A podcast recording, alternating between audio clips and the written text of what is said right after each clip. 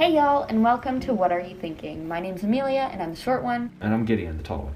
Today we are talking about everything flooding. As children, most of us have had some sort of experience with flooding. Me personally, I missed my first EOG and thought I was going to fail the fifth grade because the only road in and out of my neighborhood flooded. And my whole neighborhood flooded. We had to move out of our houses for a week and a half. This immediately sparked an interest for us. How does flooding affect the environment and the people living in it? Working to accomplish this goal, we decided to interview the Riverlink Education and Outreach Manager, Justin Young. Justin has been working at Riverlink since 2017. They work to educate the public about the French Broad River and its watershed. His wealth of knowledge was very helpful to us, so we asked him some questions. Welcome, Justin. My name is Justin Young. I'm the Education and Outreach Manager at Riverlink. I've been in this position for about five years, and I started at Riverlink as an AmeriCorps member doing their volunteer coordination. When I was in college, I did a lot of work with one of my professors to study macroinvertebrates and stream ecology. In particular, we did a couple events just kind of getting the community out into the water, teaching them about all these cool creatures. When I was looking into jobs, I found Riverlink, which does very similar work to that and is now pretty much my full time job to do those sort of things. When people talk about climate change, it can seem daunting and overwhelming to anyone. Climate change affects a lot, but flooding has become more and more common as weather events become further detrimental and occur increasingly frequently. Believe it or not, just knowing that climate change is a problem and educating others as much as you can helps. I'm kind of wondering if any behavior that we can personally do on our own daily basis, how can that affect flooding in general? So I think for me, the first action that anyone can take is just to educate those around you. You know, it's just been recently that the general public kind of accepts that climate change is happening, but a lot of people are still confused about what exactly it means, how it's going to affect their area. And so, just kind of spreading your awareness of climate change and what its impacts might be to people is a great start that eventually comes back around.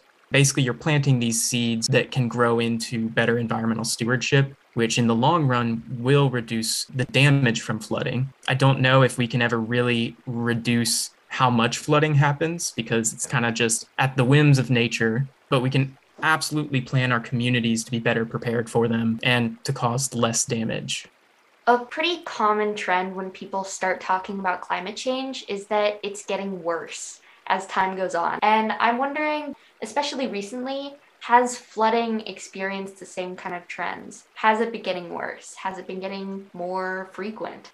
Yeah. Well, I don't have, you know, specific data right off the top of my head. I would definitely say it is. And I think the way we're going to see climate change impact our area is with more frequent storms, with more frequent flooding. I think we're doing a pretty good job of putting in the infrastructure to combat that, but it's not going to be as infrequent as it was before. Um, for instance, back in 1916, we had what they call a 100 year flood, and the waters got the highest they ever had in 100 years. And we've yet to have another flood like that. And we're, we're past the 100 year mark, which is when most people kind of estimate those events would happen. Yeah. And so it is kind of about time, basically, that one of these big flood events occurs. Do everything we can to prepare ourselves for it and make sure our community is resilient for that sort of event.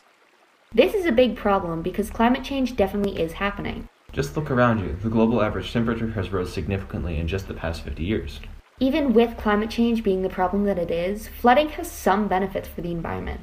We asked Justin about this, and he said I think flooding can actually put a bunch of nutrients back into uh, river adjacent land. As the water breaks out, it's going to deposit some of that sediment, some of those nitrates and phosphates that it's collected from upstream.